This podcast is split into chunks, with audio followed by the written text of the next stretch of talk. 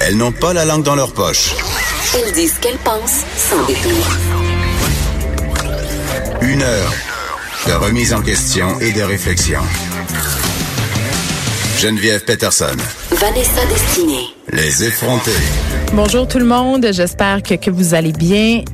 Il y a une chose dont on ne peut pas ne pas parler ce matin. Éclipse médiatique, Vanessa. Notre-Dame de Paris qui a passé au feu. Tout le monde est au courant, tout le monde le sait. Mais quand même, c'est un événement majeur, c'est un événement historique euh, puisque Notre-Dame de Paris est intimement, on le sait, euh, lié à l'histoire de Paris. Est-ce que tu savais, Ben, de Vanessa? la France, en fait, j'irais Ben- même plus loin. C'est un symbole national qui est parti en flammes. Ben, d'Europe, là. Oui. C'est- le monument, par ailleurs, le plus visité d'Europe. Tu savais qu'il y avait 13 à 14 millions de personnes qui visitaient Notre-Dame de Paris chaque année? J'ai été très surprise, en fait, d'apprendre ça parce que d'abord, pour la France, j'aurais pensé que la Tour Eiffel arrivait en tête, mais comme elle a été fermée pendant 25 ans, peut-être. Oui, mais d'Europe, tu sais, on, on se disait tantôt, c'est Le le Colisée de la Rome. Sagrada Familia, il y a tellement de beaux monuments en Europe et j'enlève rien à Notre-Dame de Paris, mais ça m'étonne parce que au bout du compte, ça reste quand même juste une église. Oui, mais c'est une église qui est fondamentale dans l'histoire de la France. Quand Paris a été libéré, c'est là que les Français euh, se sont réunis. À chaque fois qu'il y, a un- qu'il y a un événement majeur en France, on se regroupe à Notre-Dame de Paris. Et tu sais que c'est le point zéro de la ville, c'est-à-dire qu'on calcule toutes les distances en fonction de son emplacement. Donc, c'est très, très, très important. Et hier, on pouvait voir les Français massés euh, près des lieux de l'incendie, les Français qui, qui s'étreignaient, qui s'embrassaient. Chantait Ave Maria aussi, qui rendait hommage vraiment à Ça ce prenait un drame pour euh, rapprocher les Français, c'est ça que j'ai envie de dire? Ben, c'est drame sur drame sur drame. Quand on est en France, je regardais mes ex-collègues journalistes qui sont correspondants en France, puis je me dis, mon Dieu, il y a quasiment plus d'événements catastrophiques en France qu'en Irak. Qui fait Ben, ils ont un bad karma. Ils ont un bad Ils ont un karma. mauvais karma, puis ça arrête pas. Donc, euh, me semble que c'est un peu de répit pour le peuple français, dont, dont les emblèmes, en fait, tombent les uns après les autres. Ben, c'est un difficile. symbole, c'est un, c'est un symbole très fort qui s'écroule, mais et, euh, évidemment, euh, on disait ce matin que la structure allait être sauvée. Il y a des fonds aussi, euh, des campagnes nationales de financement qui ont été, euh, qui sont en train de se mettre en branle. D'ailleurs, euh, des familles très riches de la France ont déjà ramassé euh, Des mécènes. 300 millions d'euros euh, pour la reconstruction. Le gouvernement aussi a promis euh, 500 millions d'euros. Donc, moi, je suis pas inquiète pour Notre-Dame de Paris. Là, ça sera rénové. Mais ce qui m'inquiète, moi, c'est la réaction des gens. Oui. J'ai trouvé, tu sais, puis je suis super sensible à ce drame-là, mais j'ai trouvé qu'on faisait une grosse, grosse, grosse, grosse, grosse affaire. Tu sais, tu l'as dit tantôt, c'est toujours bien qu'une église, on est supposé euh, s'être le un peu nom. libéré de la religion.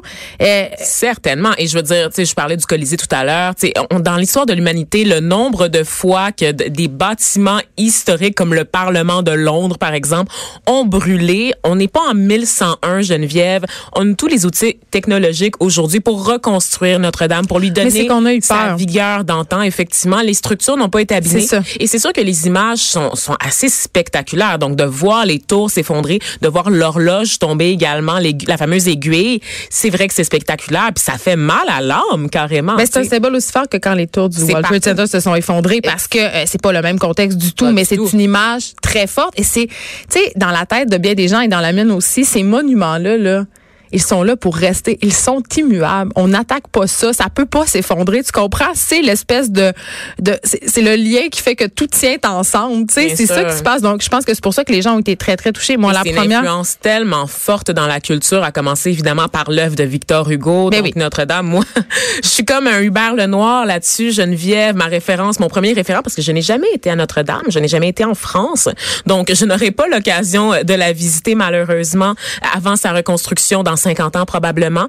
Mais ma référence, c'était évidemment le bossu de Notre-Dame, Ben oui, ben un moi- film de Disney, Hier, Geneviève. hier, j'avais envie, j'avais envie de faire des jokes de Bruno Pelletier. Là. Oui, je veux dire, d'ailleurs, il y a un article du Journal de Montréal qui, qui recueille les réactions euh, des gens qui ont participé à la comédie musicale Notre-Dame de Paris. Ça, c'est non. Moi, j'ai trouvé ça très très drôle. Puis faut pas Ça, nier, faut pas nier que ça a été vraiment associé à cette comédie médicale, euh, mé- médicale, voyons, On a tous besoin d'un baume sur le cœur ce matin. C'est ça, mais bien de parler. mais mais mais euh, euh, bon, tu connais mon amour de l'anecdote, Vanessa. Tu disais, je suis jamais allée en France, j'ai jamais visité Notre-Dame de Paris. Moi, je suis allée plusieurs fois en France et je n'ai visité Notre-Dame qu'une fois. Et je vais t'expliquer pourquoi. C'est parce que c'est impossible de la visiter. Tu fais la file, 7 heures de temps. Donc moi, j'allais tout le temps dans l'autre cathédrale juste derrière. Il y avait pas de fil, il y avait pas rien et c'était tout autant magnifique. Puis une fois, j'étais allée faire pipi à Notre-Dame de Paris derrière et je veux te dire que c'était les toilettes les plus dégueulasses d'Europe. Blasphème. tu brûleras en enfer comme Frollo, le méchant ben, de Notre-Dame de Paris. Attends, ou comme Hubert Lenoir. Parce Aussi. que là, notre Oh, cher ami mon. Hubert est au cœur d'une nouvelle controverse parce qu'il est allé d'un statut incendiaire, bim bam boum, Oh, sur. Notre-Dame de Paris. Euh, tu n'en le- fallait pas plus pour mettre le feu aux réseaux sociaux, J'adore ça. Est-ce que tu veux nous le lire, euh, Vanessa, son? Absolument. En fait, je faisais ma référence tout à l'heure à Disney, n'est-ce pas, Geneviève? Eh bien, Hubert Lenoir il est allé de sa propre référence au film de Disney en parlant des Aristochats. Notre-Dame de Paris brûle. Ça me fait beaucoup de peine parce que mon film préféré, c'est les Aristochats. En même temps, je la comprends d'avoir voulu se crisser en feu. Ben oui. C'est beaucoup de responsabilité d'exister. Rest in peace. T'étais belle. Tu sentais bon les chandelles. Laissez-moi m'auto-remonter le moral et vous annoncer la maroquinerie de Paris sold out. Mais vous pouvez, vous pouvez aussi catch out sur des autres dates. Et là, il enchaîne avec les dates de spectacle dans la Mais ville lumière. Vanessa, moi, je le trouve merveilleux, le statut du Berle Noir, parce que il dit plein de choses. Il dit énormément d'affaires. il y a le droit- aucun sens entre elles. Il- il- moi, je trouve que ça fait plein de sens. Il dit que Notre-Dame, les monuments ont l'importance qu'on veut bien leur donner. C'est ça qui est beau, c'est-à-dire Notre-Dame de Paris, pour lui, ça veut dire ça. Pour une personne qui étudie en histoire de l'art, ça veut dire autre chose. Pour un artiste, ça peut dire euh, autre chose. Pour un- une personne religieuse, chacun est libre d'avoir sa propre interprétation. On n'a pas à condamner les gens pour le lien qu'ils font avec Notre-Dame de Paris. Puis quand il dit, je te comprends d'avoir eu envie de te crisser en feu, peut-être fait-il référence aux nombreux scandales qui touchent l'Église catholique, aussi comment c'est difficile euh, de perdurer, d'exister. Je trouve que c'est plein de sens. Moi, je comprends pas pourquoi ça a fait un scandale. On se rappelle que Hubert Lenoir avait utilisé cette formule-là, j'ai le goût de me crisser en Ben feu, oui. lors de son dernier passage à Tout le monde en parle. parlait de- Il parlait de suicide, un sujet dramatique, et très rapidement, on lui avait coupé la parole. Denis Turcotte, notamment, avait dit, on parle pas de ces affaires-là. Et là, on en parle. Il est là pour ça, Hubert il, Lenoir. il faut en parler. Et aujourd'hui, il récidive en exprimant un peu, moi, je trouve, un mal de vivre, l'idée de se crisser en feu. Je trouve ça, je trouve ça fort comme image quand même. Je pense qu'il y a une référence aussi à l'état du monde en ce moment. Tu vois, euh, puis là, Vanessa CNN vient d'annoncer qu'ils ont détecté des vulnérabilités dans la structure. Donc, la structure de Notre-Dame ne serait pas si intacte qu'on le pense. Donc, Oh ça, ça, ça va peut-être un petit peu compliquer les affaires. Mais bref, pour revenir à Hubert Lenoir, il, il- il s'est rétracté ce Il matin. s'est quand même. rétracté, mais moi, tard hier soir. La seule chose que j'ai trouvé vulgaire dans ce statut qui était indécent à mon sens, c'était vraiment de mettre ses dates de spectacle Oui. puis d'annoncer que ses se shows, oui. ses shows étaient un peu sold out. Ça, c'était un peu cheap, honnêtement, Mais- puis il aurait pu attendre. Mais pour le reste, ça le lui personnage. appartient. Ça lui appartient. Le souvenir qu'il garde de Notre-Dame, ça lui appartient. Et non, c'est pas, c'est pas le, signification, la traduction de manque de culture. J'ai- vu beaucoup de, de boomers, et là, vous m'excuserez, mais j'ai vu beaucoup de gens critiquer le manque d'attachement du Bar Lenoir à toute cette situation-là, parce que le les boomers sont plus attachés que nous euh, à la religion, puis ils ont le droit. Ben oui, c'est correct. Là, Et ils ont grandi dans un univers plus religieux que nous, mais est-ce qu'on peut, tu sais, livre Hubert Lenoir alone, là, Ben oui, à chaque fois qu'il écrit quelque était chose, cultivé, là, franchement là. Donc euh, il s'est rétracté en disant j'ai beaucoup de peine pour vrai, c'était vraiment mon bâtiment préféré à Paris. Combien de fois j'ai fait des détours juste pour passer devant? Tantôt mes musiciens sont allés voir l'incendie, moi je n'ai pas voulu y aller parce que j'avais le cœur brisé. Désolée, j'ai jamais voulu bl- blesser personne. Mais non, puis Hubert Lenoir, c'est un artiste, puis il est à fleur de peau, puis il dit tout ce qu'il pense, puis on le sait, fait que donnez-lui un petit break. Voilà, Hein? voilà. Tu te rappelles, Vanessa, on a parlé le mois dernier de cette affaire qui, qui moi, m'avait fort inquiétée. Euh, C'était cette histoire de l'auteur Yvan Godbout et son éditeur aussi, euh, Nicolas Doucet de la maison d'édition ADA. On se rappelle que Yvan Godbout, c'est un auteur qui a écrit un roman d'horreur qui s'appelle Ansel et Gretel et qui avait été accusé de production et de distribution de pornographie juvénile avec son éditeur. là. Les deux faisaient face à, à ces chefs d'accusation-là. Il comparaissait hier au palais de justice de Sorel-Tracy et là, je voulais suivre cette histoire-là parce que moi, comme auteur, ça, ça m'inquiète. On, se rappelle qu'on parle d'une œuvre de fiction ici. Là. Puis c'est une professeure l'année passée qui a lu le livre, qui a fait une plainte à la police. Le livre avait été retiré des tablettes. Il avait été remis par la suite. Mais là, hier, il était en cours et il n'y aura pas possibilité d'enquête préliminaire. C'est-à-dire que c'est directement les accusations, elles sont formelles, sont officielles, sont déposées à la cour. Euh, il s'expose à un an de prison, l'auteur. C'est très, très grave.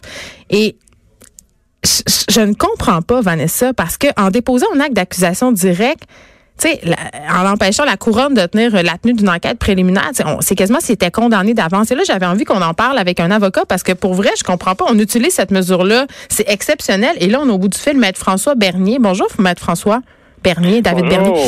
Euh, est-ce que vous étiez aussi surpris de moi euh, d'apprendre ça, qu'il n'y aurait pas de la tenue d'une enquête préliminaire? Parce qu'il me semble que c'est très, très rare. C'est assez irrégulier, là. Ben c'est rare, c'est régulier, c'est vrai, euh, parce que euh, c'est une prérogative du euh, de la couronne de pouvoir déposer une action directe.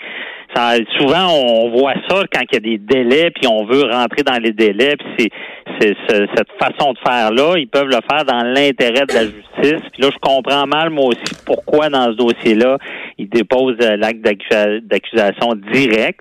Ça veut dire qu'il n'y aura pas d'enquête préliminaire. C'est certain que l'enquête préliminaire, rappelez-vous, c'est comme un petit procès avant le procès. C'est que c'est là qu'on peut, que la, la couronne peut tester sa preuve, ben pas tester sa preuve, doit dévoiler sa preuve. Parce que quand on se fait communiquer la preuve, là, la comparution, c'est des documents, hein, c'est toute l'enquête policière. C'est sûr qu'à l'enquête préliminaire, ça peut aider la défense parce que euh, on entend des témoins. on peut voir où est-ce qu'ils s'en vont avec ça. Puis le juge, ben, il peut ne pas citer à procès. Ça veut dire s'il y a vraiment pas de preuve, il peut dire ça ira pas à procès. Mais c'est très rare que ça que le juge ne cite pas à procès à, l'enquête préliminaire. Et on se rappelle aussi, il y a tout un débat dans le milieu judiciaire. On dit que l'enquête préliminaire, ben, c'est peut-être plus nécessaire parce qu'il y, y, a le procès de toute manière. Et euh, là, c'est j'ai pas le détail du pourquoi il fonctionne comme ça, mais c'est supposément dans l'intérêt de la justice.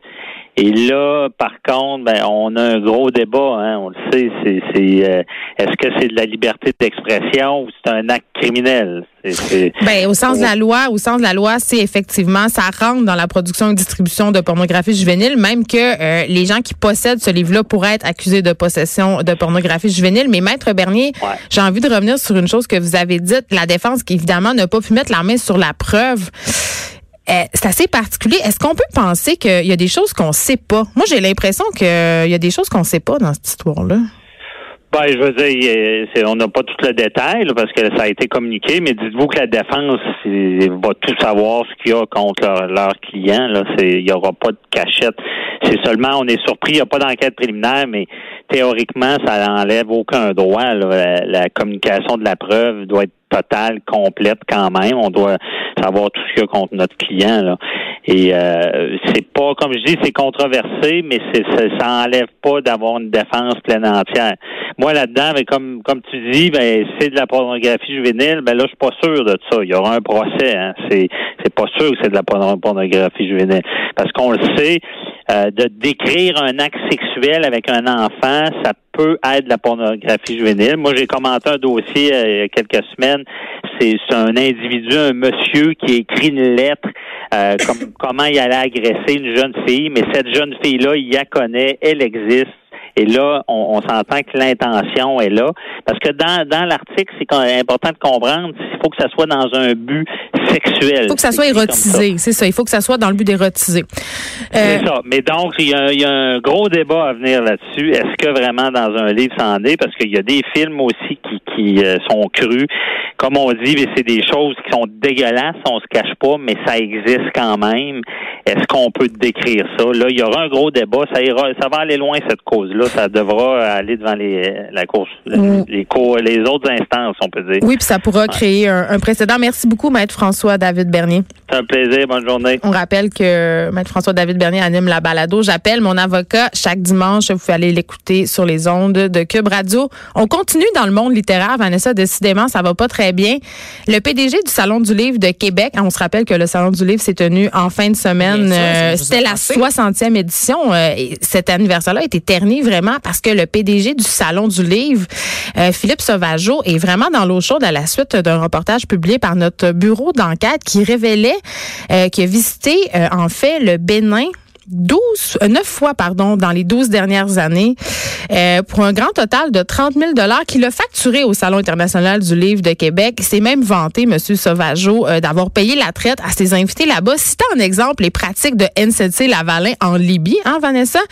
Et ça, ça exclut les billets d'avion, ce 30 000 $-là. oui, donc l'organisation a décidé d'engager une firme comptable pour faire de l'audit, pour vérifier qu'est-ce qui s'est passé les gens, évidemment, euh, parce qu'on sait que les salons du livre et tous ces trucs, euh, en général, sont largement subventionnés. c'est des fonds publics. Euh, chaque année, le Salon du Livre reçoit près de 290 000 dollars de fonds publics. C'est des subventions que nous, on paye avec notre argent. La SODEC, juste la SODEC leur donne 107 000. La Ville de Québec leur donne 60 000. Et, et c'est très inquiétant. On sait que les gens n'aiment pas ça, que les fonds publics soient détournés. Et moi, ce que je trouve pas en ce moment, Vanessa, je vais te le dire, c'est quoi, là? C'est qu'on a tout dans notre idée que les artistes, ça coûte cher, qu'on devrait pas être subventionné. Que, et là, ça vient ternir encore plus. Puis je, ah, je- ajouter de l'eau au moulin de cette idée-là. Absolument, mais c'est quand même euh, surprenant. On dirait que c'est un passage obligé. Que dès qu'il y a question, peu importe le domaine, qu'on soit dans la culture, qu'on soit dans la finance, dans la technologie, l'industrie, en fait, peu importe, il y a pot de vin. Quel- Mais là, c'est pas des pots de vin, là, c'est détournement de fonds publics. oui, mais il y a- il y, a quelque chose Le gars, il s'est servi dans caisse, il Oui, allé il en voyage. mais il a offert des cadeaux, c'est pas ça ce que tu me disais aussi. Il a offert des cadeaux à des gens, donc il, a traité, il, a, il a payé la traite aux personnes là-bas. Et là, c'est qui les personnes là-bas? Parce que là, on, on peut pas trop s'avancer, mais Hmm. un, un gars qui, qui va neuf fois dans les 12 dernières années dans hein, en Afrique, un pays d'Afrique. de l'Ouest. Qui, qui va au Bénin? Littéralement, d'abord, qui va au Bénin comme ça, je veux pas, demain? je veux pas, je, je veux pas m'exposer à des poursuites en diffamation, Vanessa, ce Non. matin, mais c'est très spécial. C'est bizarre. ça. On fera pas ça. Un plus un égale deux. Je, vous la- je laisse les auditeurs se faire leur propre idée, mais ce que ce bon monsieur-là allait faire au Bénin, selon moi, c'est assez évident. Mais c'est ça, c'est cette culture-là de cadeaux, d'enveloppes brunes, de pots de vin, de, de, de détournement de fonds, de corruption. Puis t'aurais pensé qu'un domaine aussi noble que celui de la littérature, Geneviève, serait un peu à l'abri de Ben tout oui. ça. Ben c'est l'image Hey, que j'ai j'aime avoir de la culture. Hey, combien de fois j'ai dit sous. Non, excuse-moi. Combien de fois j'ai dit à- au micro euh, ici euh, que les pires, les, les personnes les plus dégueulasses, les plus machos, les plus sexistes, l'histoire d'agression et d'abus, les pires que j'ai entendu, c'est dans le monde universitaire et littéraire. Ça fait partie de la culture. J'aime pas ça penser à la littérature comme une business comme une Ben, autre. Ça me fait, ça me fend le cœur, Ben non, je pense que la littérature, c'est une business comme une autre, et fort non. heureusement. Et cette business-là doit être menée, euh, je veux dire, avec transparence. Et là, ce qui est, ce Philippe Sauvageau en question, euh, a démissionné avant la publication de notre reportage. Donc, d'après moi, il sentait euh, la soupe chaude. Euh, Penses-tu qu'il va t- il a retourner au Bénin? dit, hein? Non, mais il a rien dit. Il il y a juste eu une espèce de communiqué euh, au lendemain euh, du 60e anniversaire du salon, un petit communiqué de presse. J'imagine qu'on souhaitait que ça soit passé Étouffé très par la- par l'incendie de Notre-Dame. Voilà. mais mais Ou par l'événement en tant que tel, qui, tu sais, qui lui s'est très bien passé, qui s'est rondement passé, plusieurs auteurs, Mais dont des gens qu'on a reçus ici au micro, Oui, a- donc les filles de femmes de tête, Michael Bergeron qui est venu parler de Eh son oui, il y a livre. plein de monde, donc là. beaucoup de gens qui sont allés à Québec, euh, puis on sait qu'on peut pas vivre des livres ici au Québec, puis Ben, c'est difficile. Donc dès- exceptions. ben c'est ça. Donc, on, on- dès qu'on a une opportunité de faire rayonner des talents d'ici, des auteurs d'ici, il faut les célébrer. Ouais. J'espère Ça, effectivement ça vient qu'il n'y aura pas trop de, de conséquences. Il y a euh, plusieurs éditeurs qui ont demandé, évidemment, Sa tête? ben, sa démission euh, comme PDG puis président du CA, mais évidemment, euh, je pense pas qu'il va avoir besoin de pression pour le faire. Euh, je pense qu'il va se montrer la porte à lui-même. Et c'est un dossier que je vais continuer à suivre euh, de très près, euh, Vanessa, parce qu'évidemment, quand il est question du monde littéraire, ça me touche personnellement. Arrête, C'est le scandale que t'aimes. C'est pas le monde littéraire, c'est le juiciness du scandale. ben, imagine quand c'est dans le monde littéraire. c'est Imagine ça. quand c'est au Bénin, puis c'est un monsieur blanc qui va. En plus, ça te touche fois- toi, vu que tu viens d'Afrique, right? Oui, exactement. OK, c'est ça. C'est ça. Hey, on reste dans le scandale et la fraude. Ah, on a oui. vraiment un, un petit matin de même. Est-ce que tu, euh, tu consommes de l'huile d'olive, toi, Vanessa? Euh, oui, dans ma dans la cuisine, tu, que cons- tu consommes pas juste de l'huile de coco puis l'huile de palme? Non, Ah. non, non, non, non. J'ai une pensée pour les orang-outans, euh, Geneviève, en Indonésie. Donc, euh, l'huile de palme, c'est non. L'huile est de de- l'huile de coco, je préfère m'enduire d'huile de coco que de l'utiliser Hey, je, euh, dans je, ma je vous donne un petit, un petit conseil. Vous connaissez ma, mes, mes valeurs anti-Costco, sauf pour une chose. Pour une chose. Ma fille est une grande passionnée de Nutella. Et là, là, chez moi, avec ses plein de sucre puis c'est plein de gras saturés, là, De l'huile de palme a- qui tue les sait, il y a le sait tout ça, OK? Il y a le sait. Sauf que là, ma fille, elle ne mange pas le matin, sauf si elle mange une toast au beurre Nutella. Fait que j'achète un pain 172 grains pour me acheter bonne conscience, puis je beurre ça de Nutella. Mais là, elle a décidé d'avoir une conscience écologique, mon enfant, puis de Bravo. plus vouloir, mais oui, je la félicite, de plus vouloir manger de Nutella parce qu'il y avait de l'huile de palme à l'intérieur. Et sachez que la marque Costco, le Nutella du Costco, ne contient pas d'huile de palme et ne contient pas d'huile hydrogénée. C'est merveilleux. Est-ce que ça vient dans un baril? Non, ça vient dans un pot euh, très gros et euh, on le passe en pas longtemps. Ah super. oui, hein? Ouais. Ça, c'était mon ma petite aparté sur, euh, sur euh, le Nutella. C'était mon conseil. euh, ne, me, ne, me minute rem- sucrée. ne me remerciez pas. Donc, je continue sur l'huile d'olive parce qu'il y a un importateur montréalais d'huile d'olive qui est accusé d'avoir vendu de la fausse huile d'olive, Vanessa. Ben La- voyons la- donc. Oui, puis on sait, l'huile d'olive, c'est très populaire parce qu'il y a eu des campagnes dans les années 90 anti-beurre, tu sais, pour dire que l'huile d'olive, c'était donc bon parce que des bons gras. Ben, on pense à c'est la vrai. cuisine méditerranéenne aussi, Ah, surtout en oui. santé. Ils ont de l'huile d'olive Moi, j'en bois, je me badigeonne, Ben, j'adore l'huile d'olive. Mais puis c'est cher, puis c'est, la- tu sais, il y a plein de critères. Il faut regarder la date d'expiration, il faut regarder ses premières pressions à froid, il faut regarder aussi quelle partie de l'olive on utilise pour faire Ah, l'huile. ouais? Oui, parce que ça, euh, il y a des huiles de basse qualité qui sont, qui sont faites à base de grignons d'olive. Là, c'est comme un, des, des, des résidus de pâteux d'huile. C'est comme de la sous-huile d'olive. Mais là, euh, la compagnie qui est dans l'eau chaude, c'est l'huile d'olive au rhum. Je suis certaine que t'en as déjà acheté. On la retrouve beaucoup dans les fruiteries. Puis c'est pas très cher. Puis elle a l'air de bonne qualité. Il y a une date d'expiration et tout. Mais là, euh, ils se sont fait pogner. Il y a eu une dénonciation anonyme. Et là, euh, l'agence canadienne, ben, on ben, c'est très Hey, mafieux. c'est très sérieux. C'est très ça. mafieux, tout Non, t'as pas fait une référence Ben écoute, à l'huile d'olive. ça se passe en. Italie. Moi, j'adresse tous mes préjugés. Donc, il y a eu une dénonciation euh, anonyme et l'Agence canadienne d'inspection des aliments a analysé un échantillon. Et là, euh, ils ont découvert que, évidemment, l'huile d'olive n'était pas euh, de qualité promise, qu'elle était coupée euh, avec quelque chose. Ils n'ont pas pu dire. coke. Ben peut-être. Ils ont, ils ont pas dû, ils ont pas pu, pardon, savoir c'était quoi l'agent de coupe qu'il y avait à l'intérieur.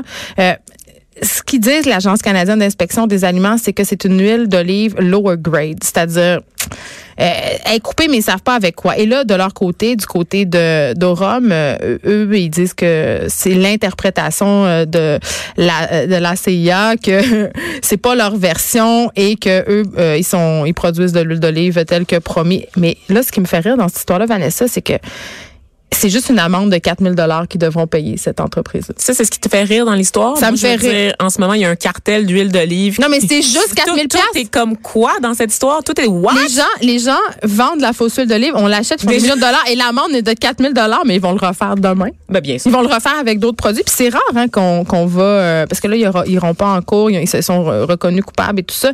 C'est rare euh, les, les trucs de fraude alimentaire qui vont au bout là. Puis tu sais c'est quoi les aliments qui sont le plus susceptibles d'être fraudés? Ou qui sont le Ah, plus souvent Dieu. au cœur On peut plus rien manger. Tu peux pas me dire ça Je avant l'heure du dîner. Le poisson, le miel et l'huile d'olive. C'est vraiment ce sont les aliments qui trônent au sommet. Oui, je sais des aliments qui ben C'est parce qu'on fait à croire que dans les poissons blancs là, tu sais mettons entre tilapia puis puis aigle fin puis tout ça là, il y a- il y a Ou la fameuse goberge, qui est l'espèce de poisson, euh, poisson Oh, passe-partout qu'on j'aime. met n'importe où en faisant semblant que c'est du crabe. J'aime tellement la goberge. Ben voyons donc, qui aime la goberge? Ben, les personnes qui aiment les fromages jaunes de synthèse, moi.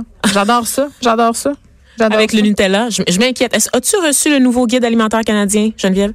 Mais je sais pas parce que j'hésite à le regarder, Vanessa, parce que, Les pois chiches? ouais, il, a- il il paraît qu'il y aurait la présence de pois chiches puis que ça menacerait notre culture alimentaire. Moi, je pense que Notre-Dame de Paris, il y a eu quelque chose. Il y a eu une influence quelque part et peut-être les pois chiches seraient en cause. Ben, peut-être. D'ailleurs, euh, Selon les plus récentes informations, les pois chiches auraient abîmé la structure de Notre-Dame de Paris. qui a dit hier qu'il y avait des gens qui applaudissaient devant l'incendie de Ah, Notre-Dame de Paris? Je ne nommerai aucun nom, Geneviève. Mais il y a des gens qui ont dit ça. euh, J'ai entendu ça.